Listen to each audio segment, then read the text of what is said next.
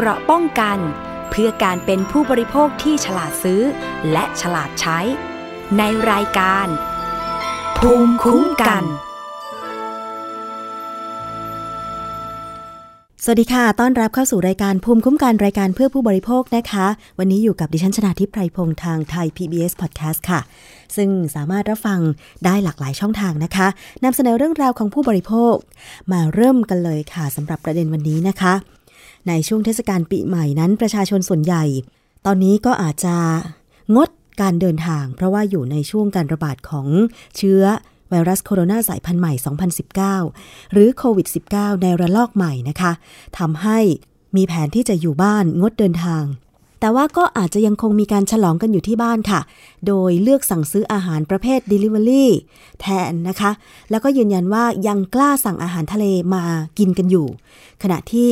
ในห้างค้าปลีกค้าส่ง ก็มีการเข้มงวดในการคัดกรองคนเข้าไปใช้บริการ และจำกัดคนเข้า งดการสัมผัสอาหารสด เพื่อดึงความเชื่อมั่นประชาชนค่ะ หลังจากยอดขายลดลงร้อยละ 10ถึง20 โดยเฉพาะสาขาในพื้นที่เสี่ยงนะคะกรมควบคุมโรคกระทรวงสาธารณสุขค่ะลงพื้นที่ตรวจมาตรการคุมเข้ม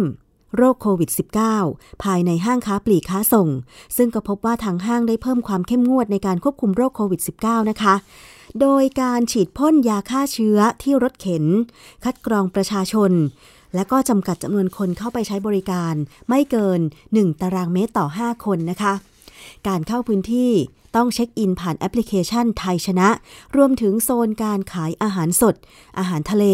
ซึ่งผู้บริโภคจะต้องสวมใส่หน้ากากอนามัย ใส่ถุงมือหยิบจับอาหารนะคะ นายแพทย์สุวรรณชัย วัฒนายิ่งเจริญชัย อธิบดีกรมอนามัยก็ยืนยันว่า อาหารทะเล อาหารสด หากนำมาปรุงสุกก่อนที่จะกินนะคะ จะช่วยป้องกันการติดต่อโรคโควิด -19 ได้ค่ะ เพราะว่าการติดต่อโรคโควิด -19 เกิดจากการสัมผัส สารคัดหลั่ง อาหารที่นำมาปรุงสุกแล้วจะฆ่าเชื้อนี้ได้ค่ะ คุณผู้ฟัง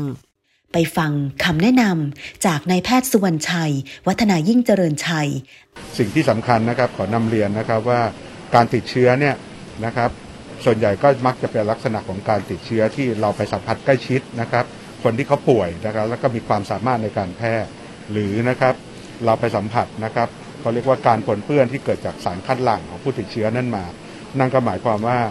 ในการจับจ่ายใช้สอยนะครับ หรือในการเลือกเอาวัตถุดิบนะครับ หรือไม่ก็อาหารปรุงจำหน่ายทางด้านเนี้ยความสำคัญที่จะไม่ติดโรคเนี่ยจึงอยู่ที่การทำความสะอาด ทั้งในส่วนของตัวสถานที่นะครับ กระบวนการนะครับในเรื่องของเขาเรียกว่าการขนส่งการเตรียมนะครับ ตัวของวัตถุดิบอาหารตลอดจนอาหารปรุงจำหน่าย จุดนี้จะเป็นจุดที่สำคัญนะครับทางด้านนี้ ซึ่งในวันนี้นะครับในส่วนของกระทรวงสาธารณสุขก็ในร่วมกับในส่วนของทางภาคเอกชนนะครับ เรามาดำเนินการเพื่อสร้างความเชื่อมั่นให้กับพี่น้องนะครับ ว่าการจัดการในส่วนของเขาเรียกว่าความสะอาดนะครับ โดยเฉพาะตามหลักสุขาภิบาลเนี่ยถ้าเราดำเนินการตามอย่างเข้มข้นจริง ๆ นะครับควบไปกับการเสริม นะครับในเรื่องของมาตรการป้องกันโควิดนะครับประการที่ 1 ก็คือตอนนี้ทุกคนก็จะเห็นนะครับว่าถึงแม้ว่าเราจะแออัดนะครับทางด้านนี้เนี่ยแต่สิ่งที่สำคัญก็คือทุกคนต้องสวมหน้ากากร้อยเปอร์เซ็นต์นะครับทางด้านนี้เปอร์เซ็นต์ที่2นะครับต้องล้างมือบ่อยๆนะครับทางด้านนี้ เพราะว่าถ้าเกิดเราสวมหน้ากากร้อยเปอร์เซ็นต์เวลาบางช่วงเวลาเราหยิบหน้ากากออกปั๊บต้องรีบล้างมือนะครับแล้วเวลาจะสวมสับกลับเข้าไปใหม่เนี่ยเราก็ต้องล้างมืออีกครั้งหนึ่งทางด้านนี้นะครับทางด้านนี้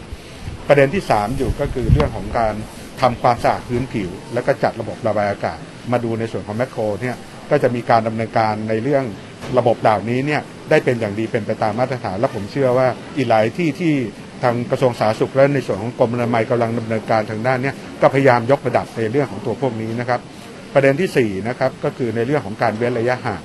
ตอนนี้เนี่ยทุกกิจการเนี่ยได้นำเอาเรื่องของการเว้นระยะห่างการจำกัดจำนวนคนนะครับตามช่วงรอบระยะเวลาเนี่ยมาเป็นตัวที่ จะทำให้พี่น้องประชาชนยังคงสามารถจับจ่ายใช้สอย เพียงแต่ว่าขยับเวลานะครับขยับในเรื่องของเขาเรียกว่าความหนาแน่นเนี่ยให้เหมาะสมกับการป้องกันโรคและประการสุดท้ายที่สำคัญนะครับทางด้านนี้ก็คือในเรื่องของวัตถุดิบนะครับหรืออาหารในช่วงนี้นะครับที่พี่น้องประชาชนเนี่ยกังวลนะครับ ยืนยันนะครับว่าตัวเชื้อโรคเนี่ยมันไม่ได้อยู่ในตัวอาหารด้วยตัวมันเองนะครับ แต่มันอาจจะเกิดการปนเปื้อนได้ ถ้าเกิดผู้ที่ติดเชื้อนะครับหรือผู้ที่มีเชื้อนั้นเนี่ย มีสารคัดหลั่งเนี่ยเข้าไปปนเปื้อน ตั้งแต่ต้นน้ำการผลิตกลางน้ำหรือไม่ก็ปลายน้ำทางด้านนี้ ซึ่งตอนนี้กระทรวงสาธารณสุขเนี่ยได้ร่วมกับในส่วนหลายส่วนนะครับ ในส่วนของกรมประมงเนี่ยเมื่อวานก็ได้มีการแถลงไปโดยท่านอธิบดีนะครับ ว่ากระบวนการผลิตเนี่ยมันก็มีมาตรฐานนะครับทางด้านนี้และกระบวนการขนส่งเนี่ยก็ได้มีการร่วมกันนะครับของหลาย ๆ ภาคส่วน ส่วนที่กระทรวงสาธารณสุขดูแลก็คือจะเป็นส่วนที่ผมใช้คำว่ากำลังจัดจำหน่าย แล้วก็นำเอาไปปรุงก่อนที่จะรับประทาน เพราะฉะนั้นนั่นหมายความว่า ทุกครั้งไม่ว่าจะเป็นวัตถุดิบประเภทใดนะครับ ทางด้านนี้เนี่ยประการที่หนึ่งก็คือว่าไม่ควรเอามือไปสัมผัสโดยตรงนะครับ ควรจะสัมผัสผ่านอุปกรณ์นะครับ และทุกครั้งที่สัมผัสก็ต้องล้างมือทุกครั้งนะครับ ทั้งในส่วนของผู้ที่จะไปซื้อ ผู้ที่จะไปรับบริการตลอดจนในส่วนของผู้ที่จะจำหน่าย หรือผู้ที่ให้บริการนะครับ ส่วนที่สองนะครับทางด้านนี้เมื่อนำเอามาอาหารทุกประเภทเนี่ยต้องปรุงให้สุกนะครับ การปรุงสุกเนี่ยมีหลายวิธี แต่วิธีที่จำง่าย ๆ ก็คือว่าถ้าต้มน้ำเดือดนะครับทางด้านนี้เดือดเนี่ยก็คือร้อยองศา เพราะฉะนั้นเชื้อพวกนี้ไม่เหลือนะครับ แต่การปรุงด้วยวิธีอื่นๆเนี่ยจะต้องปรุงให้สุกโดยทั่วนะครับ อุณหภูมิเนี่ยถ้า 70 องศาก็คือนาน 5 นาทีขึ้นไป แต่ถ้าเกิดต่ำกว่านั้นก็หมายความว่าระยะเวลามันต้องนานออกไปอีกทางด้านนี้นะครับทางด้านนี้ ส่วนที่ 3 อยู่นะครับก็คือเวลาอาหารที่นะครับเขาปรุงจำหน่ายสำเร็จเนี่ยทางด้านนี้เวลาเราไปซื้อ ก็ต้องใช้หลักการเดียวกันนะครับ ก็คือว่าพยายามให้มือเราสะอาดนะครับ ทั้งทั้งตอนที่ไปซื้อมาเพราะว่ามันมีแพคเกจิ้งมีถุงเหลืออะไรพวกนี้นะครับ เพราะนั้นเราไปสัมผัสเราก็ต้องรีบล้างมือ พอเราแกะป๊อบกลับไปที่บ้านเนี่ยเราก็อุ่นให้มันสุกซ้ำอีกทีหนึ่งก็จะเป็นการย้ำความปลอดภัย และประการสุดท้ายนะครับ ช่วงนี้ก็ต้องยืนยันอีกครั้งหนึ่งนะครับว่าอาหารทะเลทั้งหลายนะครับที่มาจากแหล่งนะครับที่กระทรวงเกษตรเขาไปรับรอง ทางด้านนี้ก็จะมีความปลอดภัยนะครับทางด้านนี้ แล้วก็เวลาเราไปซื้อเนี่ยต้องเลือกนะครับจากแหล่งที่เขาดูแลในเรื่องของการขนส่งนะครับทางด้านนี้พูดง่ายๆก็คือต้องสะอาดตลอดทาง จนกระทั่งมาถึงสถานที่นะครับที่วันนี้นะครับก็ดีใจนะครับว่าทุกสถานที่เนี่ยก็จะมีการคัดกรองนะครับผู้ที่ผู้ที่เขาเรียกว่าอาจจะมีอาการนะครับหรือผู้ที่มีประวัติเสี่ยงทางด้านนี้เพื่อไม่ให้เอานะครับโอกาส ที่อาจจะมีเชื้อเนี่ยมาปนเปื้อนกับสิ่งที่เขาทำความสะอาดดีอยู่แล้ว และที่สำคัญประการสุดท้ายนะครับว่ามาตรการเหล่านี้จะต้องอาศัยความร่วมมือของพี่น้องประชาชน เพราะว่าบางครั้งผู้ประกอบการเนี่ยอาจจะเข้มแล้ว แต่อาจจะทำให้พี่น้องประชาชนที่มารับบริการเนี่ยไม่สะดวกสิ่งเหล่านี้นะครับเราเคยทำได้ในช่วงรอบแรกก็คือความร่วมไม้ร่วมมือที่อาจจะไม่ได้รับความสะดวกไปบ้างนะครับ อาจจะพูดง่ายๆบริการอาจจะมีความล่าช้าไปบ้างเหล่านี้ แต่สิ่งหนึ่งที่เราแลกมาอยู่ก็คือความปลอดภัยนะครับ ความที่เราจะลดความเสี่ยงในเรื่องของการเกิดในส่วนของตัวโควิด ทั้งกับเราและก็กับครอบครัวนะครับ ในส่วนของผู้ประกอบการกันบ้างนะคะ รองประธานเจ้าหน้าที่บริหารสายงานการสื่อสารองค์กร สยามแมคโครจำกัดมหาชนนะคะ ก็ระบุว่า ผลกระทบช่วงที่เกิดการแพร่ระบาด ที่จังหวัดสมุทรสาคร ก็กระทบต่อยอดขายลดลงค่ะ โดยเฉพาะสาขาในพื้นที่เสี่ยง ลดลงมากกว่าร้อยละ 20ทำให้ภาพรวมของทุกสาขาลดลงเฉลี่ยร้อยละ 10ถึง20 ค่ะ แต่หลังจากรัฐบาลให้ข้อมูลเพิ่มเติมทำให้ประชาชนมั่นใจมากยิ่งขึ้น ยอดขายก็เริ่มกลับมา แล้วก็ยืนยันว่า ปกติแล้วเนี่ยทางห้างก็นำเข้าอาหารทะเลจากภาคกลาง ภาคใต้และภาคตะวันออกสำหรับสาขาในพื้นที่เสี่ยงยังเปิดให้บริการอยู่ แต่จะปิดและเปิดตามเวลาที่กำหนด และได้เพิ่มสต็อกสินค้า แม้จะไม่พบว่ามีประชาชนกักตุน เหมือนช่วงล็อกดาวน์ประเทศช่วงต้นปี 2563 นะคะ เราไปฟังเสียงของคุณสิริพรเดชสิงห์ค่ะ รองประธานเจ้าหน้าที่บริหารของแมคโครค่ะ เรื่องของมาตรการป้องกันนะคะการแพร่กระจายเชื้อเนี่ยตอนนี้ก็เริ่มมีข่าวมากขึ้นในหลาย ๆ จังหวัดนะคะ ในเรื่องของการมีผู้ติดเชื้อออมากขึ้นนะคะเพราะฉะนั้นในส่วนของแมคโครเองเนี่ยจริง ๆ แล้วในช่วงที่ผ่านมาเราก็มีมาตรการที่ค่อนข้างเข้มงวดอยู่แล้ว แต่เนื่องจากสถานการณ์ตอนนี้เนี่ยทุกคนก็ให้ความระมัดระวัง แล้วก็ใส่ใจเรื่องนี้แมคโครเองเนี่ยก็เพิ่มมาตรการยิ่งขึ้นนะคะ ประการที่หนึ่งเนี่ยก็คือเรื่องของการใส่หน้ากากอนามัย บางครั้งสมัยก่อนนี่อาจจะมีการย่อหย่อนบางคนใส่ไม่ถูกตำแหน่งบ้างหรืออะไรเงี้ยนะคะ ตอนนี้เราเข้มงวดมาก ถ้าสังเกตว่าทุกคนที่เข้ามาในสาขาของแมคโครทุกสาขานะคะ ต้องใส่หน้ากากอนามัยก่อนนะคะ ถ้าไม่ใส่หน้ากากอนามัยหรืออะไรอย่างเงี้ยนะคะ เราก็คงต้องขออนุญาตให้นั่งรอข้างนอก เรื่องสำคัญก็คือการรักษาระยะห่างนะคะ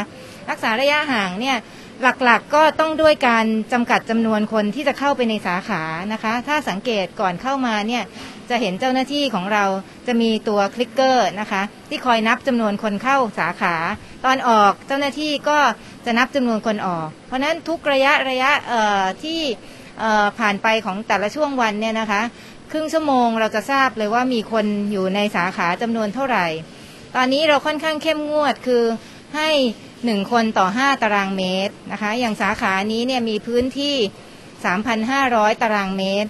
ก็หาร 5 ไปเลยนะคะ ก็คนในช่วงระยะเวลาหนึ่งต้องไม่เกิน 700 คนนะคะ เราก็จะทราบจำนวน ถ้าเกินทำยังไง เราก็มีที่ให้นั่งรออยู่ข้างนอกนะคะ เพื่อที่จะให้มั่นใจว่าการรักษาระยะห่างเนี่ยเป็นไปอย่างเข้มงวด เรื่องของการวัดอุณหภูมิอันนั้นเราทำอยู่แล้วนะคะ ช่วงนี้ก็มีกระแสเรื่องเกี่ยวกับความไม่มั่นใจอาหารสดนะคะ โดยเฉพาะอาหารทะเล เรื่องซีฟู้ดเรื่องของซีฟู้ดเนี่ยประเด็นสำคัญก็คือเรื่องของการจับสัมผัสนะคะ เพราะฉะนั้นต้องใส่ถุงมือทุกครั้งเวลาจะเลือกจับสัมผัสอาหารสด มีที่คีบนะคะ อันนี้เราก็พรอไวให้โดยตลอด หลาย ๆ คนอาจจะมั่นใจเรื่องของออมาตรการถ้ามีการเเอาสินค้ามาวางในกระบะน้ำแข็งนะคะ เราก็รักษาอุณหภูมิความเย็นพวกนี้ให้อยู่ได้ตลอดอย่างต่อเนื่อง แล้วก็อย่างที่ทางกรมอนามัยและออยออกมาประกาศนะคะว่าอาหารทะเลเนี่ยทานได้ถ้าปรุงสุกนะคะ อันนี้เราก็แนะนำเหมือนกันว่าให้ปรุงสุกนะคะ ตอนนี้แหล่งอาหารทะเลสดของเราเนี่ยนะคะไม่มีมาจากสมุทรสาครนะคะหลังแหล่งอาหารทะเลสดของเราเนี่ยส่วนใหญ่มาจากแหล่งในภาคกลางและภาคใต้รวมถึงภาคตะวันออกนะคะส่วนโรงงานอาหารแช่แข็งนะคะก็มีมาตรการเพิ่มขึ้นในเรื่องที่เขาให้เขาดูแลเรื่องความสะอาดสุขอนามัยนะคะผู้บริโภคที่ระบุว่า ปรับแผนการเดินทางท่องเที่ยวจากเดิมที่วางแผนท่องเที่ยว โดยเฉพาะในภาคเหนือ โดยจะหันมาฉลองปีใหม่กับครอบครัวภายในบ้าน แล้วก็ยืนยันว่ายังคงซื้ออาหารทะเลค่ะ มั่นใจว่าเมื่อปรุงสุกแล้วสามารถกินได้ ปลอดภัยจากการติดเชื้อแน่นอนนะคะ ไปฟังเสียงของผู้บริโภคท่านนี้ค่ะ ก็คงคงรับประทานกันในครอบครัวค่ะ ไม่ได้ไปไหน ซื้ออาหารมาปรุงรับประทานกันเอง เพราะเราก็ยังไม่รู้ว่าจะเกิดอะไรขึ้นอีกในอนาคตข้างหน้าแต่เราก็คงไม่ได้กักตุนมากถึงถึงขนาดกลัวขาดสติอะไรอย่างเงี้ยไม่ใช่ค่ะส่วนร้านอาหารนะคะ ก็ยังคงไปซื้อสินค้าอาหารสด เพื่อกักตุนไว้ในช่วงปีใหม่ เพราะว่ามียอดสั่งซื้ออาหารล่วงหน้าแล้ว เพื่อให้จัดส่งอาหาร Delivery ถือว่าช่วยบรรเทาผลกระทบจากการงดจัดงานเทศกาลปีใหม่ได้ดีทีเดียวค่ะ ไปฟังเสียงของเจ้าของร้านอาหาร Delivery ค่ะ บอกลูกค้าว่าเรามีบริการส่งนะถึงบ้านอะไรเงี้ยแล้วก็โทรโทรมาเราก็จะมีแอดไลน์ให้ลูกค้าแต่ละแต่ละบ้านอะไรเงี้ยแล้วก็บอกว่าโทรโทรสั่งแล้วเราก็ส่งฟรีอะไรเงี้ยก็จะอย่างนั้นลูกค้าก็ก็จะชอบไม่ต้องออกก็ได้อะไรเงี้ย จากเดิมตอนแรกเนี่ยเราคิดว่าปีนี้ปีใหม่น่าจะมีเขาดาวมีอะไรใช่ใช่ที่จริงก็แผนก็แผนไว้ว่าจะเขาดาวปีใหม่ใช่ไหมแต่นี่มันมันเปลี่ยนอะทุกอย่างมันเปลี่ยนมันก็ต้อง ขนาดเรายังกลัวเลย แล้วลูกค้าก็กลัวเหมือนกัน ถือว่าเป็นการปรับตัวนะคะของผู้บริโภคในช่วงที่ยังมีความกังวลต่อการระบาดเชื้อโควิด -19 กันอยู่นะคะ แน่นอนทุกคนต้องรักตัวเองแหละ เพราะฉะนั้นการไปในพื้นที่เสี่ยง การรวมตัวกันกับคนหมู่มาก อันนี้เกิดความเสี่ยงมากแน่นอนนะคะ ราะฉะนั้นงดจัดงานทุกที่เถอะค่ะ ดิฉันเห็นด้วยนะคะ แต่ว่าในส่วนของการเดินทางเพื่อกลับภูมิลำเนาก็ยังคงมีอยู่ โดยเฉพาะสิ่งที่ต้องระมัดระวังเป็นพิเศษ นั่นก็คือการเดินทางด้วยขนส่งสาธารณะ ไม่ว่าจะเป็นเครื่องบิน รถไฟหรือรถโดยสาร รถทัวร์นะคะ อันนี้เชื่อแน่ว่าผู้ประกอบการขนส่งสาธารณะก็ต้องทำความสะอาด ป้องกันการติดเชื้อกันอย่างดีอยู่แล้ว แต่ที่สำคัญก็คือ ผู้โดยสารผู้เดินทางนั่นแหละนะคะ น่าจะต้องมีการเรียมหน้ากากอนามัยสวมใส่ตลอดเวลา แต่ว่าสิ่งที่ไม่ควรจะละเลยนั่นก็คือ การที่จะมีมาตรการป้องกันอุบัติเหตุในช่วงการเดินทางปีใหม่กันด้วยนะคะ เรื่องของอาหารสดค่ะ โดยเฉพาะอาหารทะเล กุ้งเนี่ยก็ถือเป็นประเด็นที่หยิบยกมาเคลื่อนไหวทางการเมือง ไม่น่าเชื่อนะ โรคระบาดไปเกี่ยวข้องกับการเมืองได้อย่างไร หลังจากกลุ่มแนวร่วม We Volunteer ำกุ้งไปขายหน้าทำเนียบรัฐบาลค่ะ พร้อมทำกิจกรรมเชิงสัญลักษณ์ เรียกร้องให้ยกเลิกประมวลกฎหมายอาญาบางมาตรานะคะ ซึ่งการจัดงานขายกุ้งจากฟาร์มกุ้งนครปฐมนำมาขายกว่าพันกิโลกรัม ถูกขายหมดเลยค่ะ หลังจากที่นายปิยรัตน์จงเทพหรือโตโต้นะคะ หัวหน้ากาดกลุ่ม V Volunteer หรือ Vivo นำไปขายที่หน้าทำเนียบรัฐบาลเมื่อวันเสาร์ที่ 26 ธันวาคม 2563 นะคะ พร้อมกับเรียกร้องให้รัฐบาล ช่วยเหลือเกษตรกรฟาร์มกุ้ง ที่ได้รับผลกระทบจากโควิด -19 ระบาดระลอกใหม่ หลังจากเกิดความไม่เชื่อมั่นในการบริโภคนะคะ หัวหน้ากลุ่มวีโวกยืนยันนะคะว่าการจัดกิจกรรมทางการเมือง ก็เพื่อเรียกร้องให้รัฐบาล เร่งช่วยเหลือเกษตรกร โดยเฉพาะการเปิดตลาดกลางขายกุ้ง อันนี้ก็เป็นสิ่งที่ทางกลุ่มผู้ที่มีแนวคิดเห็นทางการเมืองบางกลุ่มนะคะนำกุ้งของเกษตรกรในพื้นที่นครปฐมมาขาย ซึ่งคุณผู้ฟังอันนี้มันเป็นเรื่องที่ จริง ๆ แล้วเป็นเรื่องที่ดีนะ การช่วยเหลือเกษตรกร แต่ว่าขอร้องนะคะ ไม่นำสิ่งเหล่านี้ไปผูกโยงกับการเคลื่อนไหวทางการเมือง จะดีไม่น้อยนะคะ คือ ใครอยากจะช่วย กลุ่มไหนไม่ว่าจะเป็น NGO หน่วยงานเอกชน หรือภาครัฐก็ตาม อยากจะช่วยเหลือเกษตรกร โดยเฉพาะผู้เลี้ยงกุ้งหรือชาวประมง โดยเฉพาะในพื้นที่จังหวัดสมุทรสาคร ราชบุรี นครปฐมก็มาร้องเรียนที่รายการสถานีประชาชน และทางคุณอภิกนาบุราริศผู้จัดรายการภูมิคุ้มกัน ของเราอีกคนหนึ่งก็เคยนำเสนอแล้วเช่นกันนะคะว่าเกษตรกรผู้เลี้ยงกุ้งเนี่ยเครียดมากเพราะว่าเลี้ยงกุ้งไปตอนนี้ยอดขายตก เพราะประชาชนผู้บริโภคไม่เชื่อมั่นว่า อาหารทะเลสดหรือว่ากุ้งสดจะไม่ปลอดภัย เพราะฉะนั้นหน่วยงานไหนก็ตามค่ะ ที่มีความสามารถในการที่จะช่วยเหลือเกษตรกรผู้เลี้ยงกุ้ง ชาวประมงผู้ที่ไปหาอาหารทะเลมาขายเนี่ยนะคะก็ดีมากเลยเพื่อสร้างความเชื่อมั่นให้กับผู้บริโภค แล้วก็เป็นการกระจายตลาด อย่างที่เขาขายเนี่ยเห็นบอกว่า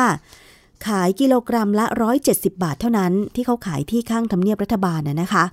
ซึ่งก็ถือว่าเป็นเรื่องดี เกษตรกรก็ได้มีช่องทางในการขายสินค้า ผู้บริโภคก็ได้ซื้อกุ้งในราคายุติธรรม ถือว่าถูกมากๆเลยนะคะ อันนี้ก็เป็นการช่วยๆกันนะคะ แต่ว่าในส่วนความเชื่อมั่นการบริโภคค่ะ เมื่อวันเสาร์ที่ 26 ธันวาคม 2563 เช่นเดียวกันนะคะ รัฐมนตรีประจำสำนักนายกรัฐมนตรี นายอนุชานาคาสายนำคณะลงพื้นที่ค่ะ ที่ร้านอาหาร ร่มไม้ริมน้ำอำเภอสามพรานจังหวัดนครปฐมเพื่อสร้างความมั่นใจไปกินกุ้งโชว์นะคะว่า เนี่ย กินกุ้งไม่ติดโควิด -19 แน่นอนค่ะ โดยมีปลัดสำนักนายกรัฐมนตรี แล้วก็เลขาธิการ คณะกรรมการคุ้มครองผู้บริโภค ร่วมคณะไปด้วยนะคะ คุณผู้ฟัง การลงพื้นที่ตรวจเยี่ยมแล้วก็เตรียมความพร้อม การป้องกันการแพร่ระบาดเชื้อโควิด -19 ในครั้งนี้เนี่ยได้รับความร่วมมือจากสมาคม ผู้ประกอบการร้านอาหาร ผู้ประกอบการประมงเกษตรกรผู้เลี้ยงกุ้ง ก็ให้ความร่วมมือเป็นอย่างดี แล้วก็รองผู้ว่าราชการจังหวัดนครปฐมนายอภินันท์เผือกผ่อง และคณะผู้บริหารได้นำคณะต้อนรับนะคะ ซึ่ง นายอนุชานาคาสายค่ะ ก็กล่าวว่า นายกรัฐมนตรีก็มีความเป็นห่วงต่อสถานการณ์ที่เกิดขึ้น ขอให้ประชาชนมั่นใจในการบริโภคกุ้งและอาหารทะเล เพราะจากการวิจัยแล้วไม่พบว่าจะเป็น สิ่งที่ทำให้ติดเชื้อโควิด -19 แต่การติดเชื้อโควิด -19 มาจากคนที่ไปซื้ออาหารทะเลมาจากมหาชัย จังหวัดสมุทรสาคร ซึ่งถ้าหากประชาชนไม่กินอาหารดังกล่าวเนี่ย จะส่งผลกระทบต่อผู้ประกอบการพ่อค้าแม่ค้านะคะ จึงอยากจะเชิญชวนคนไทยค่ะ ช่วยกันคนละไม้คนละมือดูแลซึ่งกันและกันในยามวิกฤตโดยส่วนตัวมั่นใจคนไทยไม่มีวันแพ้โควิดแน่นอนนะคะ และคนไทยต้องชนะด้วยความรักความสามัคคี ทั้งนี้ค่ะ รัฐมนตรีประจำสำนักนายกรัฐมนตรี ได้โชว์การย่างกุ้งและหมึกที่ส่งตรงมาจากจังหวัดสมุทรสาคร ก่อนที่จะร่วมรับประทานอาหารทะเล ต่อหน้าสื่อมวลชน เพื่อเป็นการยืนยันว่าอาหารทะเลกินได้แน่นอนนะคะ พร้อมกันนี้ค่ะ รัฐมนตรีประจำสำนักนายกรัฐมนตรียังได้เชิญชวน ให้พุทธศาสนิกชนเนี่ยถวายพัตตาหาร เป็นอาหารทะเลปรุงสุกให้กับพระสงฆ์เพื่อเป็นการช่วยเหลือผู้ประกอบการในโอกาสนี้ค่ะ ก็ได้นิมนต์ พระเทพศาสนาพิบาล รองเจ้าคณะจังหวัดนครปฐมเจ้าอาวาสวัดไร่ขิง ฉันเพนอาหารทะเลที่ร้านร่มไม้ริมนาด้วย เพื่อสร้างความเชื่อมั่นว่าอาหารทะเลปลอดภัยแน่นอน ดิฉันก็เชื่อแบบนั้นนะคะ อาหารทะเลปลอดภัยแน่นอน และก่อนจะกินเราก็ต้องปรุงให้สุก ไม่ว่าจะเป็นวิธีการต่างๆ จะย่างจะปิ้ง จะนึ่ง จะต้มยำต่างๆ ก็เชื่อแน่ว่าปลอดภัยนะคะ แต่อยากจะขอให้ผู้บริโภค หลีกเลี่ยงอาหารสุกๆดิบๆ หรือกึ่งสุกกึ่งดิบ หรืออาหารดิบนี่แหละ ถ้าเป็นกุ้งเลี้ยง กุ้งตัวใหญ่ ๆ กุ้งทะเล กุ้งแม่น้ำเนี่ย แน่นอนนะคะก่อนเอามากินก็ต้องปรุงสุกยกเว้นบางเมนู เช่น กุ้งแช่น้ำปลา ตอนนี้งดกินได้ก็งดกินไปก่อนนะคะ เป็นกุ้งลวก จิ้มน้ำจิ้ม ซีฟู้ดละกัน อันนี้ปลอดภัยกว่านะคะ หรือแม้แต่เมนูอย่าง กุ้งเต้น ถึงแม้ว่าจะเป็นกุ้งขนาดเล็กอยู่ในน้ำจืด แต่ว่าเราก็ควรจะทำให้สุกเพื่อความปลอดภัยทั้งจากเชื้อโรคโควิด -19 เชื้อแบคทีเรีย เชื้ออื่นๆ ที่ทำให้ท้องเสียได้นะคะ คุณผู้ฟัง อีกเรื่องหนึ่งค่ะสำหรับการใช้สิทธิ์ในโครงการเราเที่ยวด้วยกัน ซึ่งเป็นโครงการที่กระตุ้นการใช้จ่ายของภาครัฐ ช่วยเหลือผู้ประกอบการด้านการท่องเที่ยว ที่อาจจะซบเซาจากการแพร่ระบาดของโควิด -19 เนื่องจากว่านักท่องเที่ยวต่างชาติก็ไม่สามารถมาเที่ยวได้ คนไทยเองก็อาจจะต้องระวังตัวเองและประหยัดค่าใช้จ่ายด้วยนะคะ จึงจัดโครงการเราเที่ยวด้วยกัน โดยให้ผู้ประกอบการโรงแรมรีสอร์ทเข้าร่วมโครงการ และเมื่อ นักท่องเที่ยวต้องการจะเข้าร่วมโครงการก็สามารถดาวน์โหลดแอปพลิเคชัน แล้วก็กดจองโรงแรมที่ร่วมโครงการเพื่อลดค่าที่พักได้นะคะ แต่ว่ามีความคืบหน้าค่ะ ว่าผู้ใช้สิทธิ์เราเที่ยวด้วยกันหลายคน ต่างวิพากษ์วิจารณ์ค่ะว่า การเลื่อนกำหนดเดินทาง ในช่วงวันหยุดเทศกาลปีใหม่ ยังคงประสบปัญหาค่ะ คือที่ผ่านมาอาจจะกดจองสิทธิ์ เข้าร่วมโครงการเราเที่ยวด้วยกันในช่วงปีใหม่นี้ก็คือปลายปี 2563 ต่อต้นปี 2564 แต่เนื่องจากว่ามีการระบาดของโควิด -19 ระลอกใหม่ทำให้หลายคนงดเดินทาง แล้วก็อาจจะมีการเลื่อนการจองที่พักในช่วงนี้ออกไปนะคะ การเลื่อนกำหนดเดินทางในช่วงวันหยุดนี้ประสบปัญหาค่ะ โดยบริษัทตัวแทนจำหน่ายห้องพัก หรือ OTA และโรงแรมที่เข้าร่วมโครงการ เราเที่ยวด้วยกัน ปฏิเสธคำขอค่ะ แล้วก็อ้างว่ายังไม่ได้รับหนังสือคำสั่งจากราชการ ทั้งนี้หากต้องการเลื่อนจะเป็นการเสียสิทธิ์ ส่วนลดค่าห้องร้อยละ 40 หรือต้องชำระค่าห้องในราคาเต็มนั่นเองนะคะ นายุทธศักดิ์ สุภสอนผู้ว่าการการท่องเที่ยวแห่งประเทศไทยกล่าวว่า ประชาชนโทรศัพท์เข้าไปสอบถามผ่านสายด่วนของการท่องเที่ยวแห่งประเทศไทยเป็นจำนวนมากค่ะ แต่ยังไม่สามารถชี้แจงได้ ด้วยเงื่อนไขการขอเลื่อนวันเดินทาง กรณีจองผ่านโครงการเราเที่ยวด้วยกันยังไม่ได้หารือกับกระทรวงการคลังอย่างเป็นทางการนะคะ และจะต้องพิจารณาในหลายประเด็น โดยเฉพาะค่าห้องที่ประชาชนบางส่วนชำระไปแล้วร้อยละ 60 การเก็บสิทธิส่วนลดร้อยละ 40 ที่ได้ใช้ไปแล้ว และเรื่องความไม่พร้อมของระบบ แต่จะเร่งหารือ และหาข้อสรุปโดยเร็วค่ะคุณผู้ฟัง ขณะที่นางมาริสาสุโกศล นายกสมาคมโรงแรมไทยก็กล่าวว่า ยอดการขอยกเลิก หรือเลื่อนเดินทางในช่วงเทศกาลปีใหม่ มีประมาณร้อยละสิบของยอดการจองห้องพักทั้งหมด เหตุจากการแพร่ระบาดโควิด -19 ระลอกใหม่ค่ะ ส่วนปัญหาการจองห้องพักผ่านโครงการเราเที่ยวด้วยกันนั้น ขึ้นอยู่กับนโยบายของโรงแรม แต่สมาคมขอความร่วมมือสมาชิก ออกแบบนโยบายที่ยืดหยุ่นได้ อย่างเช่น คืนค่าห้องหรือใช้สิทธิภายในกรอบเวลาค่ะ ก่อนหน้านี้นายพิพัฒน์รัชกิจประการ รัฐมนตรีว่าการกระทรวงการท่องเที่ยวและกีฬากล่าวว่า รัฐบาลพร้อมเปิดให้ประชาชนที่ใช้สิทธิ์เราเที่ยวด้วยกัน เลื่อนกำหนดเดินทางได้ 6-12 เดือน หากเหตุระบาดโควิดรอบใหม่ กระทบกับวันหยุดและการวางแผนเดินทางท่องเที่ยวในช่วงปีใหม่ค่ะ อันนี้เราต้องรอดูว่า การท่องเที่ยวแห่งประเทศไทยจะหารือกับกระทรวงการคลังว่าอย่างไรให้ประชาชนที่กดจองสิทธิ์ เราเที่ยวด้วยกันเนี่ยเลื่อนการเดินทางโดยที่ไม่เสียสิทธิ์หรือไม่นะคะ คุณผู้ฟัง มันกระทบจริง ๆ ค่ะ เพราะบางคนจ่ายค่าที่พักไปแล้วร้อยละ 60 ที่เหลือร้อยละ 40 คือ ทางภาครัฐจ่ายแทนนะคะในเมื่อแบบประชาชนต้องจ่ายจำนวนเต็มเนี่ยในการเลื่อน อันนี้ก็อาจจะทำให้แบบ กระทบกับผู้บริโภคไปได้นะคะ อีกประเด็นหนึ่งที่เป็นที่วิพากษ์วิจารณ์กันเป็นอย่างมาก ในสื่อสังคมออนไลน์ และก็รวมไปถึงเป็นข่าวค่ะ จากกรณีที่โรงพยาบาลเอกชนแห่งหนึ่ง ย่านถนนวิภาวดีรังสิตนะคะ โฆษณาเปิดให้ประชาชนจองวัคซีนโควิด -19 ของบริษัทโมเดอร์นาจำนวน 1,000 คน ผ่านทางเว็บไซต์นะคะ โดยกำหนดราคาจองไว้ที่คนละ 4,000 บาท ขณะที่ราคาวัคซีนจะอยู่ที่ 6,000 ถึง 10,000 บาท คาดว่าจะฉีดได้ในเดือนตุลาคม 2564 อันนี้เป็นถ้อยคำโฆษณาของโรงพยาบาลแห่งนี้นะคะทำให้ สบศค่ะ หรือกรมสนับสนุนบริการสุขภาพ เฉยไม่ได้เลยค่ะ ออกมาสั่งการโดยนายแพทย์ทเรศ กรัศนัยรวิวงศ์อธิบดีกรมสนับสนุนบริการสุขภาพนะคะ ซึ่งท่านบอกว่า ตามกฎหมาย พระราชบัญญัติว่าด้วยสถานพยาบาลกำหนดว่าการโฆษณาของสถานพยาบาลจะต้องได้รับอนุญาตก่อน ซึ่งการโฆษณาของโรงพยาบาลดังกล่าว ยังไม่ได้รับอนุญาต จึงให้ถอดโฆษณาออก และมีความผิดตามมาตรา 38 ซึ่งมีโทษปรับไม่เกิน 20,000 บาท และจะมีการวินิจฉัยเพิ่มเติม ว่าเป็นการอวดอ้างอันเป็นเท็จหรือไม่นะคะขณะเดียวกันมีกฎหมายที่เกี่ยวข้องตามความผิดพระราชบัญญัติยา โดยจะประสานให้สำนักงานคณะกรรมการอาหารและยาหรืออย ดำเนินการค่ะ ซึ่งมีโทษปรับไม่เกิน 1 0 0 0 0แบาทด้วย นายแพทย์ทเรศยังระบุด้วยนะคะว่า ขณะนี้รัฐบาลอยู่ในขั้นตอนการจัดหาวัคซีนโควิด -19 ให้ประชาชน ซึ่งวัคซีนที่จะเข้ามาต้องได้รับอนุญาตจากอยก่อน ขณะนี้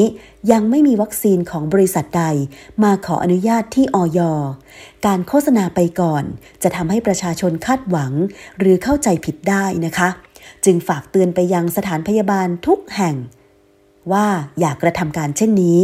และล่าสุดโรงพยาบาลที่มีการโฆษณาจองวัคซีนโควิด -19 ย่านถนนวิภาวดีรังสิตก็ได้ปิดประกาศรับจองโควิด -19 ไปแล้ว ก็ได้ปิดประกาศรับจองวัคซีนโควิด -19 ไปแล้ว ซึ่งก็อย่างที่นายแพทย์ทเรศ อธิบดีกรมสนับสนุนบริการสุขภาพออกมาเปิดเผย และก็ชี้ชัดไปแล้วนะคะ ว่า สถานพยาบาลใดก็ตามเนี่ยจะโฆษณาต้องได้รับอนุญาตจากอยก่อน แล้วยิ่งเป็นวัคซีนป้องกันโควิด -19 มันมีความอ่อนไหวมากเลยนะคะ เพราะในต่างประเทศเช่นที่สหรัฐอเมริกา หรือสิงคโปร์เอง เมื่อจองวัคซีนป้องกันโควิด -19 ได้แล้ว รัฐบาลก็จะฉีดให้กับประชาชน ในประเทศของตัวเองแบบฟรี และฉีดให้กลุ่มคนที่มีความเสี่ยงสูง เช่น บุคลากรทางการแพทย์ที่ต้องทำการรักษาผู้ป่วยโควิด -19 หรือผู้สูงอายุและเด็กก่อนนะคะ ไม่ใช่ว่าจะมีการเปิดจองในราคาที่แพง แล้วก็ให้คนมีเงินนั้น จองวัคซีนโควิด -19 เพื่อฉีด ซึ่งอันนี้เป็นเรื่องที่อ่อนไหวมาก ๆ ในช่วงโควิด -19 ระบาดนะคะ การเฉลิมฉลองในช่วงเทศกาลต่างๆเนี่ยมีอาหารหลายเมนูมากมายเลยนะคะ แต่ว่าสิ่งหนึ่งที่เป็นปัญหามาโดยตลอดก็คือการบริโภคอาหารที่มีรสเค็มมากจนเกินไปนะคะ คือหลายคนบอกว่า หลีกเลี่ยงการกินเกลือกินน้ำปลา กินปลาร้า หันมากินซอส แล้วมีความเชื่อบางความเชื่อบอกว่า กินซอสปรุงรสเค็มน้อยกว่า ปลาร้าหรือว่าเกลือจริงๆแล้วไม่ใช่เลย ลองไปอ่านฉลากดูนะคะ ปริมาณโซเดียมเนี่ยเขาวัดต่อหนึ่งหน่วยเนี่ยในปริมาณที่เท่ากันหมดเลยนะคะ เพราะฉะนั้นเนี่ยไม่ว่าจะเป็นเกลือ น้ำปลา ปลาร้า ซอส ซีอิ๊ว แม้แต่ซีอิ๊วดำ ลองไปดูที่ข้างฉลากนะ มันก็มีปริมาณโซเดียมด้วยเหมือนกัน เต้าเจี้ยว อาอาหารหมักดอง ผักดองต่างๆ เข้มหมดเลยนะคะ เพราะฉะนั้นเนี่ยเมนูอาหารในช่วงเทศกาลที่มีการเฉลิมฉลอง จึงต้องคัดสรรกันหน่อยนะคะ ถ้ามีเมนูแซ่บๆ เค็มๆ เปรี้ยวๆ อยู่แล้วเนี่ยก็พยายามที่จะเสริมเมนูที่เป็นพวกผัก อาหารรสจืดๆ ลงไปบ้างจะดีไม่น้อยนะคะ หรือแม้แต่อาหารที่ไม่ผ่านการปรุงมาก โดยเฉพาะอย่างเช่น อาหารแบบเอามาลวกแล้วก็จิ้ม น้ำจิ้มเล็กน้อย หรือไม่ต้องจิ้มอะไรอย่างเงี้ยลวกแล้วกินได้เลย อันนี้จะเป็นการกินอาหารแบบคนญี่ปุ่นนะ คือเขาพยายามเน้นชูวัตถุดิบมากกว่า อย่างเช่น พวกปลาของเขาใช่ไหมชาวประมงของเขาเนี่ยก็หามาสดๆ พอไปที่ท่าเรือปุ๊บ ก็ขนไปขายกันที่ตลาด แล้วก็มีการแช่น้ำแข็ง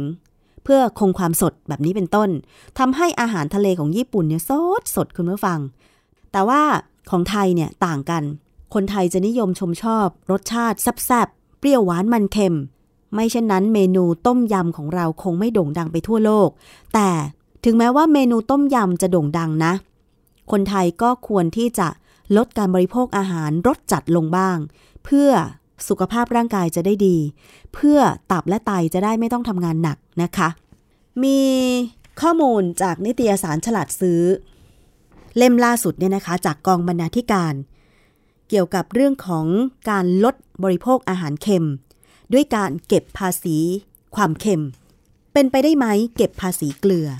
มีการพูดคุยกันในระดับกระทรวงมาแล้วก็คือ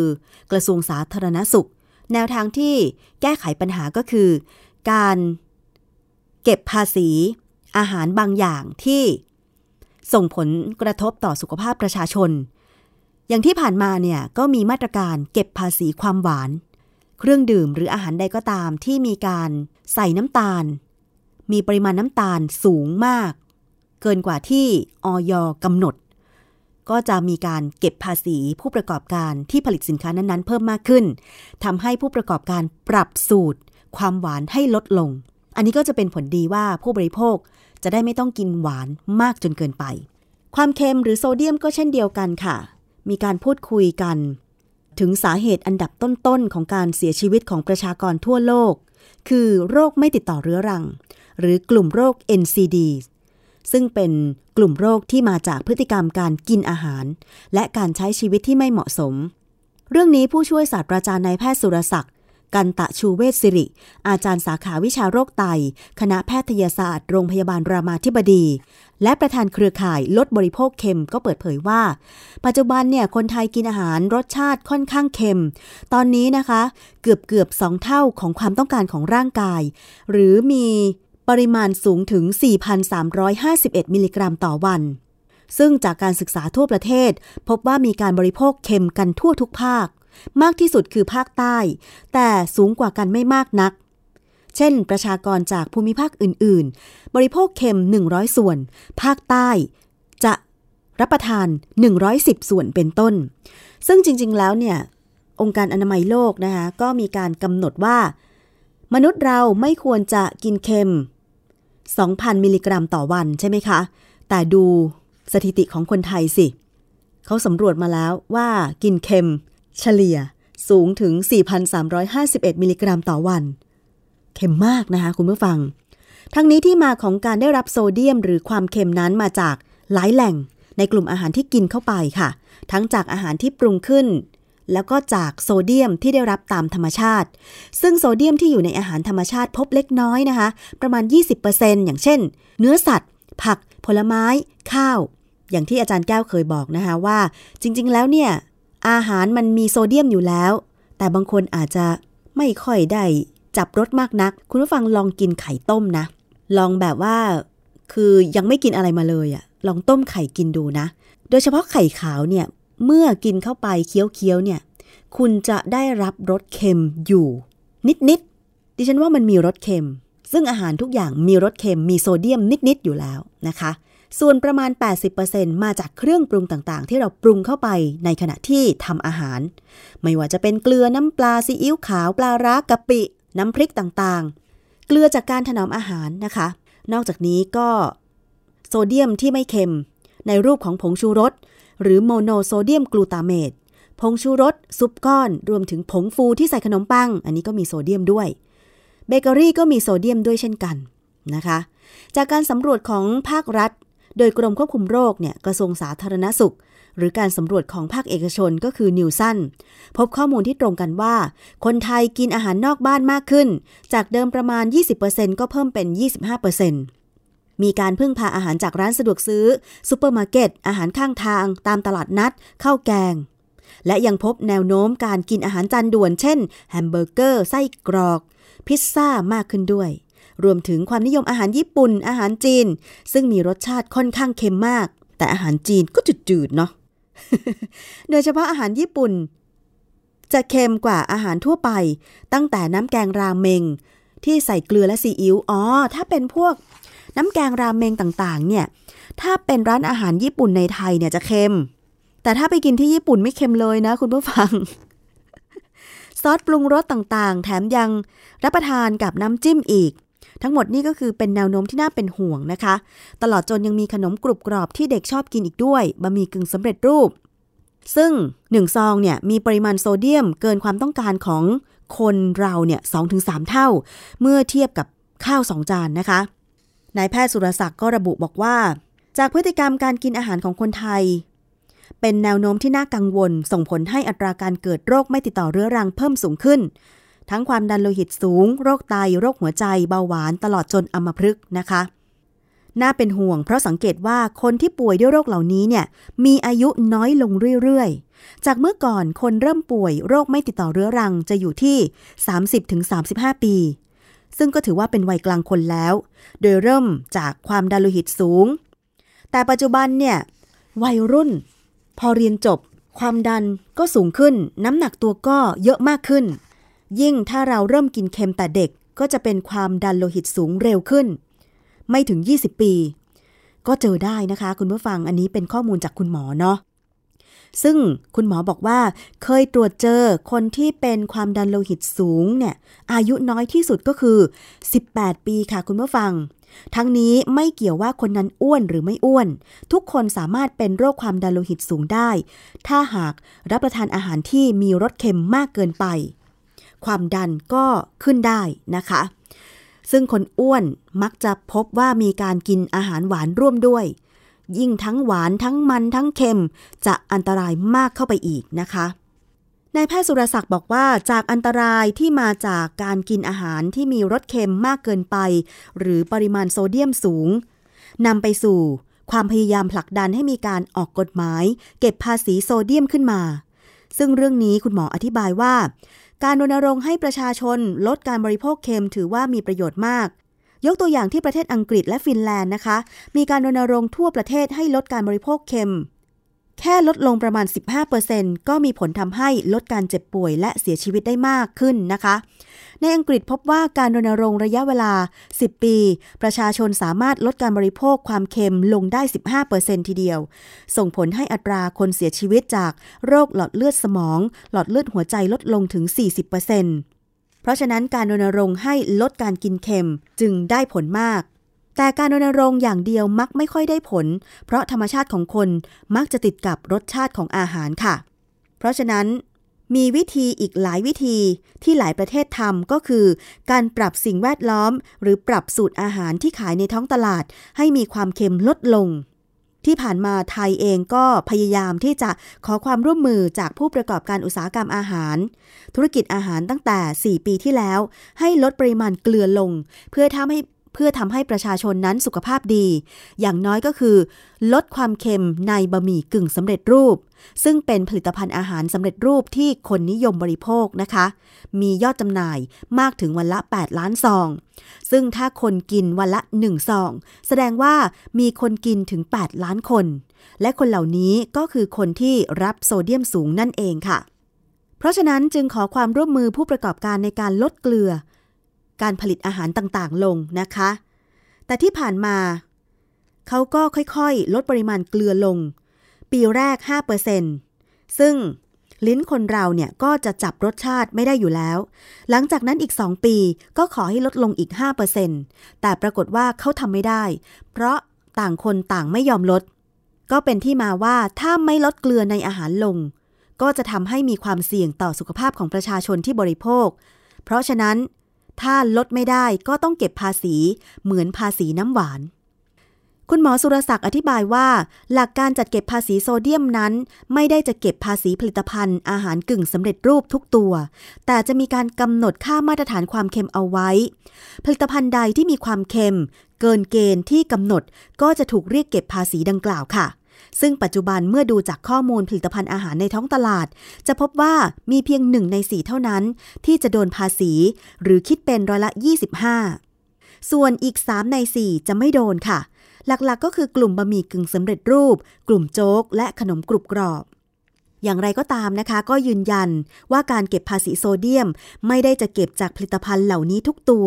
แต่จะเก็บจากผลิตภัณฑ์ที่มีความเค็ม เกินค่ามาตรฐานที่กำหนด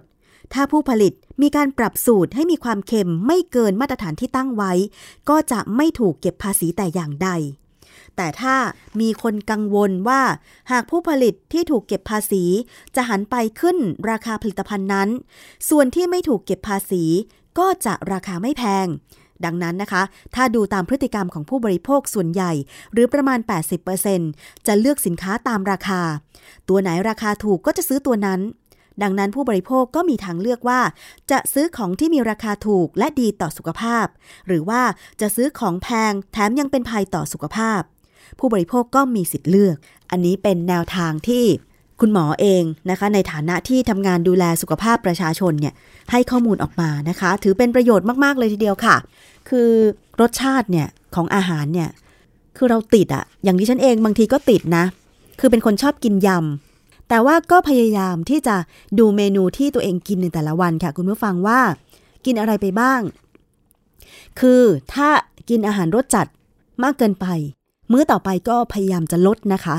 และเชื่อว่าหลายคนก็คงจะเป็นห่วงเรื่องการกินอาหารของตัวเองอยู่เหมือนกัน เรามาพยายาม ลดอาหารรสจัดลงเถอะค่ะคุณผู้ฟัง โดยเฉพาะเมนูในช่วง เทศกาลต่างๆ ไม่เฉพาะส่งท้ายปีเก่าต้อนรับปีใหม่นะ คือคนไทยมีเทศกาลเยอะมากเลยนะคะ สงกรานก็กินเลี้ยงเนาะ หรือแม้แต่ครบรอบ ครบรอบวันก่อตั้งโรงเรียนเนี่ยก็มักจะนัดเจอเพื่อนๆ สังสรรค์ใช่ไหมคะ งานเลี้ยงแต่งงานขึ้นบ้านใหม่ อะไรอย่างเงี้ย โอ้ยเยอะแยะมากมาย งานบุญงานบวช ก็มักจะมีอาหารเลี้ยงกันใช่ไหมคะ แล้วก็เป็นเมนูที่ แต่ละภาคเนี่ยก็มีอาหารอร่อยอะอย่างภาคใต้ที่บอกว่ามีสถิติคนกินเค็มมากที่สุดในประเทศเนี่ยอาจจะเนื่องด้วยพออาหารใต้มีอาหารทะเลเป็นส่วนประกอบใช่ไหมคะ มันก็มีกลิ่นคาว พอมีกลิ่นคาวปุ๊บก็ต้องหามาหาเครื่องปรุงมาดับคาว จะสังเกตว่าอาหารใต้ก็มีพวกสมุนไพรเยอะ อย่างขมิ้น ตะไคร้ อย่างข่าอะไรอย่างเงี้ยใช่ไหมคะ แต่ว่าเมื่อมีสมุนไพรละ ก็ต้องมีความเผ็ด เผ็ดก็สามารถที่จะดับคาวได้เหมือนกันเนาะ เผ็ดปุ๊บอะมันมันเผ็ดกับสมุนไพรไม่ได้ไง มันต้องเค็มเข้าไปด้วยมันถึงจะ balance กันใช่ไหมคะ แต่จริง ๆอะดิฉันชอบแกงไตปลานะ แต่พยายามที่จะแบบเเลือกร้านที่ไม่เค็มมากนัก แล้วกินเนี่ยแกงไตปลามันเผ็ดอยู่ละ เราก็กินได้น้อย อย่างขนมจีนแกงไตปลาเนี่ยเราไม่ได้เราไม่ต้องใส่น้ำไตปลาเยอะอะเราใส่นิดเดียวให้น้ำมันแบบว่าแค่คลุกเส้นก็พอ ไม่ต้องใส่น้ำแกงไตปลาให้มันท่วม เพราะว่า 1 เผ็ด2เค็ม อันนี้ก็ก็ช่วยลดได้เนาะแล้วพยายามกินผักหรหรือว่าเครื่องเคียง เยอะๆอาหารใต้ชอบอยู่อย่างคือ มีเครื่องเคียงเป็นผักสดเยอะมากเลยนะคะ และนี่ก็คือช่วงแรกของรายการภูมิคุ้มกัน รายการเพื่อผู้บริโภคค่ะ ยังมีอีกช่วงหนึ่งนะคะ คิดก่อนเชื่อ วันนี้ดิฉันคุยกับอาจารย์แก้วในเรื่องของหมักอาหารด้วยเหล้าผิดศีลข้อ 5 หรือไม่ ไปฟังกันค่ะ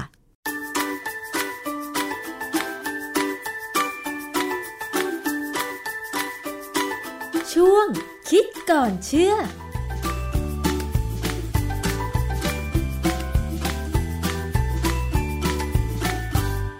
พบกันในช่วงคิดก่อนเชื่อกับดรแก้วกังสดานนภัยนักพิษวิทยากับดิฉันชนาทิพไพรพงศ์นะคะ เรื่องของการปรุงอาหารนะคะ คุณผู้ฟังมีหลายวิธี ที่จะทำให้อาหารอร่อย เคยดูรายการทำอาหารเหมือนกันนะคะว่า การนำเครื่องดื่มแอลกอฮอล์ประเภท เบียร์ ไวน์หรือว่าเหล้าจีนมาทำอาหารมาปรุงอาหารทำให้อาหารอร่อยขึ้น อันนี้เป็นอีกเรื่องหนึ่งนะคะ ส่วนมุมมองในแง่ของทางศาสนาล่ะคะ เรื่องนี้จะผิดศีลหรือไม่ ไปฟังกับอาจารย์แก้วค่ะ อาจารย์คะเรื่องนี้จะสามารถอธิบายได้ยังไงบ้างคะ คือผมก็ไม่ค่อยแน่ใจนะ เพราะว่าผมเป็นคนไม่ดื่มเหล้านะจึงสงสัยอยู่เหมือนกันว่ามันผิดไม่ผิด แต่ว่าถ้าเรื่องของเหล้าเนี่ย ศาสนามีอยู่อย่างน้อยสองศาสนาที่ ไม่แนะนำให้อะไรนะศาสนิกชนดื่มเหล้าก็คือศาสนาพุทธสินข้อห้ากับอิสลามค่ะนะฮะดังนั้นเนี่ยการที่เหล้ามันไปอยู่ในอาหารเนี่ย ผมว่าศาสนิกชนของสองศาสนาเนี่ย คงสงสัยอยู่เหมือนกัน ผมก็เลยพยายามหาข้อมูลดูว่ามันมันจะผิดหรือไม่ผิดค่ะทีนี้มีอยู่วันหนึ่งผมไปซื้อของที่ไอห้างสินค้าอะไรเขาเรียกว่าอะไร เป็นร้านขายส่งสินค้านะ มันมีซีอิ๊วญี่ปุ่นอยู่แบบหนึ่งมั้งที่มีเหล้าอยู่อะเอาเหรอคะเขาบอกว่าเป็นเป็นซีอิ๊วแต่ว่าคงมีเหล้าอยู่ เขาย้ายบอกว่าซีอิ๊วเนี่ยนะให้ไปดูที่ชั้นวางของขายเหล้าคือแสดงว่าห้าห้างเนี่ยเขารู้แล้วว่า มันมันมีแอลกอฮอล์อยู่เนี่ยจะต้องเอาไปไว้จัดเป็นเหล้าแล้ว ไม่ใช่จัดเป็นซีอิ๊วเอาเหรอคะ อาจารย์เคยเห็นร้านขายเหล้าจีนไหมหรือห้างที่ขายเหล้าจีนเงี้ยเขาเอาเหล้าจีนไปวางในชั้นวางไหน ประเภทเครื่องปรุงหรือว่าประเภทเครื่องดื่มแอลกอฮอล์ใจผมว่าปัจจุบันนี้คงต้องย้ายไปอยู่ชั้นเหล้าแล้วล่ะ เพราะว่าเขาเอาจริงเขาเริ่มเอาจริงแล้วนะกับเรื่องของแอลกอฮอล์ไม่ใช่ว่าจะเอามาอ้างงุดอ้างนี่แล้วเอามาวางไว้ในชั้นที่ไม่ใช่เหล้าจะเป็นอาหารเนี่ยคือคงไม่ได้เพราะว่าถ้าเป็นถ้าเป็นสุราหรือเป็นเหล้าเนี่ย เขามีการจำกัดเวลาซื้อขายใช่ไหมใช่ เพราะฉะนั้นเรื่องนี้ก็เป็นเรื่องที่คนที่อยากซื้อซีอิ๊วญี่ปุ่นที่ผมว่าเนี่ยนะค่ะแต่เขาย้ายชั้นวางของไปอยู่ชั้นเหล้านะฮะอือฮึอาจารย์แต่มันมีข้อสังเกตนะ ว่าถ้าเป็นเครื่องครับดื่มแอลกอฮอล์จำกัดเวลาซื้อขายใช่ไหมแต่ถ้าเป็นเครื่องใช่ปรุงมันไม่จำกัดเวลาไงทีนี้ก็นั่นน่ะสิเจตนาของผู้ที่จะไปซื้อ อย่างซีอิ๊วญี่ปุ่นที่มีส่วนผสมของแอลกอฮอล์เนี่ย คือนำมาปรุงอาหาร ดิฉันคิดว่าอย่างนั้นนะ คงไม่มีใครไปซื้อซีอิ๊วญี่ปุ่น ผสมาดื่มมแอลกอฮอล์มาดื่มอาจารย์ แต่ว่าในทางราชการเนี่ยนะ เวลาเขาดูอะไรเดี๋ยวเขาดูตามตัวอักษร เช่นถ้าบอกว่ามีแอลกอฮอล์เกินกี่เปอร์เซ็นต์เนี่ย ถือว่าเป็นของมึนเมามั้งโดยไม่สนใจว่ามันคืออะไรไงค่ะเข้าใจว่าก็ตีความมันอย่างนั้น มันถึงต้องมีการย้ายชั้นวางของนะฮะค่ะแล้วก็นี่เราก็ไปดูเรื่องของอาหารที่ เอาเหล้าเข้าไปผสม เพื่อจริงๆมันก็คือการทำให้อร่อยนะเขาบอกว่ามันอร่อยลิ้น แล้วมันได้สัมผัสกลิ่นด้วยประสาทในจมูก คือเหล้าแต่ละอย่างมันมีกลิ่นเฉพาะใช่ไหมใช่บรันดีที่หมักนานๆยิ่งหมักนานเท่าไหร่จนลืมไปเลยเงี้ยเป็นร้อยปีเงี้ยโอ้โหเขาบอกว่ากลิ่นมันคงจะหอมหวนเนี่ยนะแต่ว่ากลิ่นพวกนี้เนี่ย มันหอมหวนก็เฉพาะกับคนที่ชอบ ถ้าสำหรับผมเนี่ย ผมไม่ชอบ ผมไม่ไม่รู้สึกว่าหอมอย่างเช่น เวลาพูดถึงไวน์เนี่ยนะ คนอุ้ยเพื่อนๆผมว่ามันดื่มไวน์กันมันก็บอกดีกัน ผมพูดคำเดียวบอกว่าไวน์สำหรับผมนั่นคือน้ำองุ่นเน่ากินกี่ทีมันก็เหมือนกลิ่นของเชื้อรากลิ่นขององุ่นของไวน์เนี่ยเหมือนกลิ่นเชื้อราสำหรับผมเนี่ยผมว่ามันเหมือนองุ่นเน่านะเพราะฉะนั้นผมดื่มน้ำองุ่นดีกว่า ได้ประโยชน์เท่ากัน มีคนบอกคนบอกว่าแอลกอฮอล์เนี่ยทำให้เนื้อสัตว์เนี่ยมันนุ่มลงแต่ความจริงไม่ใช่เหรอคะในทางวิทยาศาสตร์เนี่ยมันไม่ช่วยอือฮึแต่ว่ามันทำให้โปรตีนที่เป็นเนื้อสัตว์เนี่ยเสียสภาพค่ะ เสียสภาพไปแล้วก็ทำให้การย่อยง่ายขึ้นค่ะนะสำหรับกระเพาะของเราเนี่ยจะย่อยโปรตีนที่เสียสภาพเนี่ยง่ายกว่าโปรตีนที่ยังไม่เสียสภาพอ๋อนะฮะแบบนี้นี่เองเขาก็เลยบอกว่า พอหมักด้วยแอลกอฮอล์แล้วเนื้อนั้นละลายในปาก อันนี้ไม่จริงใช่ไหมอาจารย์ ในทางไม่จริงวิทฮะยาศาสตร์ปฏิกิริยาระหว่างแอลกอฮอล์กับเนื้อ มันแค่ทำให้โปรตีนเสียสภาพเท่านั้น ถ้าจะย่อยง่ายต้องใช้ยางมะละกออ๋อออันนั้นอะมันมี ยางมะละกอเนี่ยมีเอนไซม์ที่จะย่อยโปรตีนให้เล็กลงไปเลยค่ะเพราะฉะนั้นมันจะเราถ้าเราซื้อเนื้อ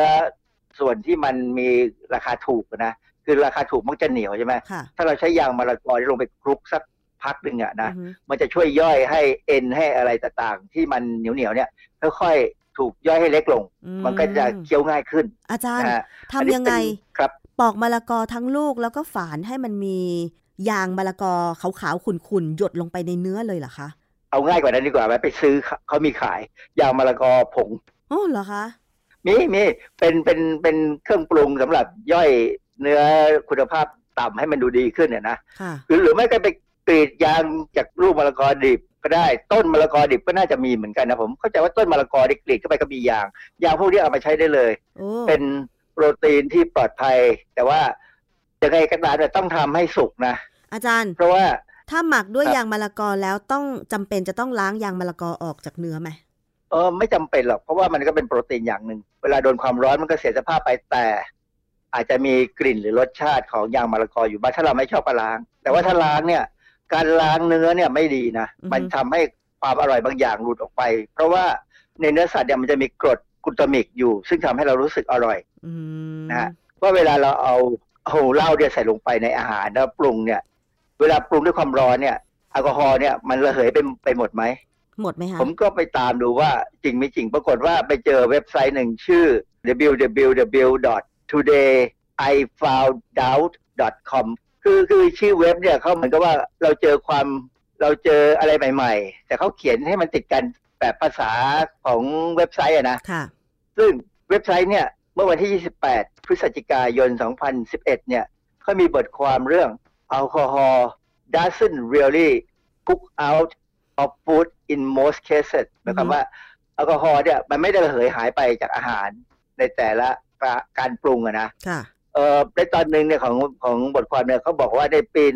1992 เนี่ยกลุ่มนักวิจัยจากกระทรวงเกษตรของสหรัฐอเมริกา และก็มหาวิทยาลัยไอดาโฮ และก็มหาวิทยาลัยแห่งวอชิงตันสามหน่วยงานเนี่ยทำการศึกษาสูตรอาหารที่หลากหลาย ซึ่งมีการผสมเครื่องดื่มแอลกอฮอล์ลงไป แล้วปรุงด้วยวิธีการต่างๆ เช่น การเคี่ยว การอบ การเผา การแช่เย็นในช่วงกลางคืนอะไรอย่างเงี้ยนะ แช่เย็นกลางคืนเนี่ยก็เป็นการหมัแช่ค้างคืนนะฮะ เออประมาณนั้นนะฮะเป็นการหมัก เออเขาบอกว่าสิ่งที่พบคือปริมาณแอลกอฮอล์ที่เหลือหลังปรุงอาหารแล้วเนี่ยอยู่ในช่วง4%ถึง 85%อ๋อดังนั้นเนี่ย มันวิธีการปรุงเนี่ยมันจะเป็นตัวกำหนดว่าจะเหลือเท่าไหร่เขาบอกความแตกต่างในปริมาณแอลกอฮอล์เนี่ยไม่ได้ขึ้นอยู่กับระยะเวลาที่เราทำให้อุณหภูมิของอาหารเนี่ยสูงกว่าจุดเดือดของแอลกอฮอล์ค่ะคือพอพอถึงจุดเดือดแอลกอฮอล์เนี่ยแอลกอฮอล์ควรจะระเหย แต่ว่าเขาบอกว่าเออถ้าอาหารต่างกันเนี่ยไม่ได้ขึ้นกับระยะเวลานะ เพราะฉะนั้นมันขึ้นอยู่กับหลายอย่างขึ้นอยู่กับส่วนผสมอื่นอืมๆที่สร้างความแตกต่างในการกักเก็บแอลกอฮอล์ไว้ในอาหารค่ะ แล้วเขาบอกว่า ถ้าภาชนะที่ใช้ปรุงเนี่ยยิ่งขนาดเล็กเท่าไหร่แอลกอฮอล์ยิ่งถูกกักเก็บไว้มากอ๋อทำให้ระเหยยากยากค่ะเออเพราะฉะนั้นเออสรุปแล้วเนี่ย ถ้าการปรุงอาหารแบบฝรั่งนะแอลกอฮอล์ยังมีเหลืออยู่ แต่ผมไม่แน่ใจว่าถ้าเป็นแบบไทยที่เราเอามาปิ้งย่างเนี่ย มันจะโดนความร้อนเผาไปหมดไหมนะคือ ไม่เคยลองเพราะว่าผมอาไม่จารย์ไม่สนใจผมว่าผมทำครับ เราลองไหม คือดิฉันชอบผมดูรายการปรุงอาหารไง แล้วที่เห็นบ่อยที่สุดในการนำมาทำอาหาร อาหารไทยอาหารจีนก็คือเหล้าจีน แล้วกระทะที่เขาใช้ผัดใช้ปรุงเนี่ยมันร้อนมากอาจารย์ แล้วเขาก็พอหยดเหล้าจีนลงไป โอ้โห ควันมันฟู่เลยอาจารย์ แล้วเชฟก็มักจะบอกว่าแอลกอฮอล์มันระเหยไป แต่ว่าได้กลิ่น ได้รสสัมผัสของเหล้าจีนอย่างเงี้ยอาจารย์ เออไม่รู้ เอางี้ดีกว่า เราเอาไก่สองชิ้น นะแล้วก็หมักแอลกอฮอล์อันหนึ่งอันหมักเหล้าอันหนึ่งอีกชิ้นหนึ่งไม่ต้องหมักอือหือแล้วก็ใช้หม้ออบไร้ไขมันอะไรอะไรของคุณเนี่ยแหละใช่ไหมหม้ออบไม่แล้วใช่ก็น้ำทำมันไปเลยดูซิว่าเออดูซิว่ามันจะอร่อยต่างกันไหมคือก็ทำเสร็จแล้วก็จับสามีมากิน โดยไม่ให้เขารู้ว่าชิ้นไหนเป็นอะไร แล้วถามว่าชิ้นไหนอร่อยกว่ากันนะมันก็จะดีอะผมก็อยากรู้เหมือนกันแต่ผมคงไม่ทำเพราะผมผมปาวารณาตัวว่าจะไม่เสียสตังค์ซื้อเหล้าค่ะในชีวิตนี้นะ แต่ถ้าได้ฟรีไม่ว่ากันจะเอามาลองทำดูนะฮะคราวนี้มันมีทฤษฎีอันหนึ่งที่น่าสนใจนะคือทำไมบางคนถึงบอกว่ามันอร่อยขึ้น หรือหอมขึ้นอือหืออาจจะเป็นเพราะว่าในในทางเคมีเนี่ยในวิชาเคมีเนี่ย ถ้าเราใส่แอลกอฮอล์ลงไปในอาหารที่มีอะไรบางอย่างที่เป็นกรด เช่นอาจจะเป็นกรดมะขามหรืออาจจะเป็นกรดมะนาวหรือน้ำมะนาวอะไรเงี้ยก็ตามเนี่ยนะแอลกอฮอล์กับกรดพวกเนี้ยจะทำปฏิกิริยากัน ได้สารประกอบอย่างหนึ่ง เราเรียกว่าเอสเตอร์ค่ะเอสเตอร์เนี่ยจะเป็นสารที่ระเหยง่าย เป็นกลิ่น เป็นกลิ่นที่หอมหวานบ้าง บางคนก็บอกหอมหวานนะอือฮึแต่ความจริงแล้วกลิ่นเนี่ยจะมีหลายอย่าง เช่น ถ้าเป็น allyl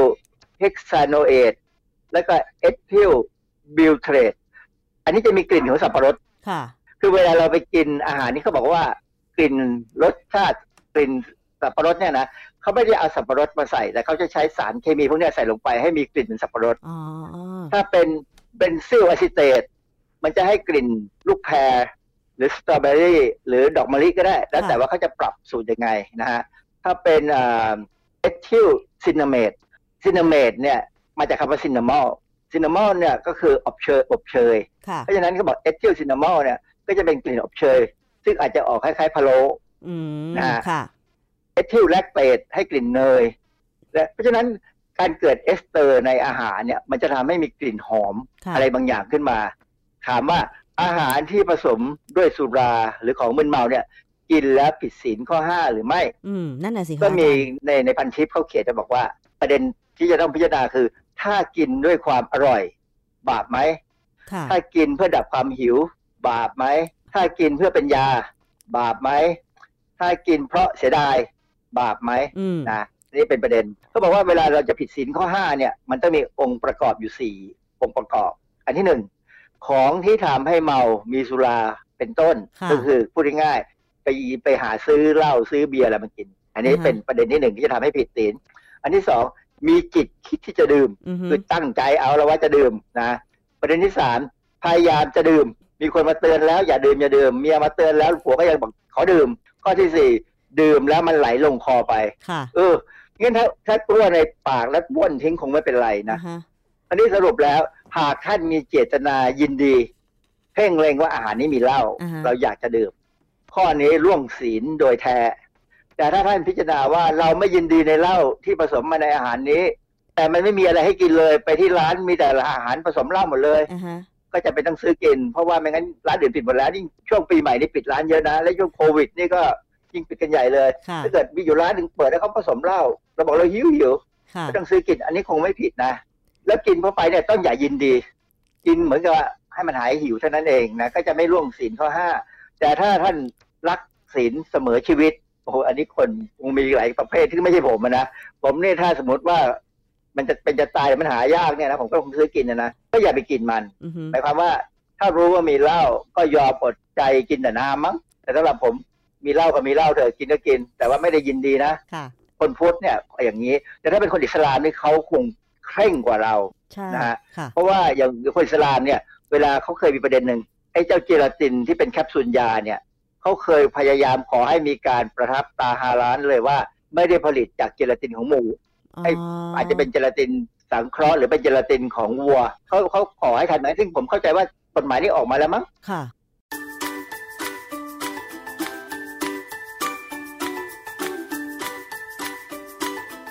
วง คิดก่อนเชื่อ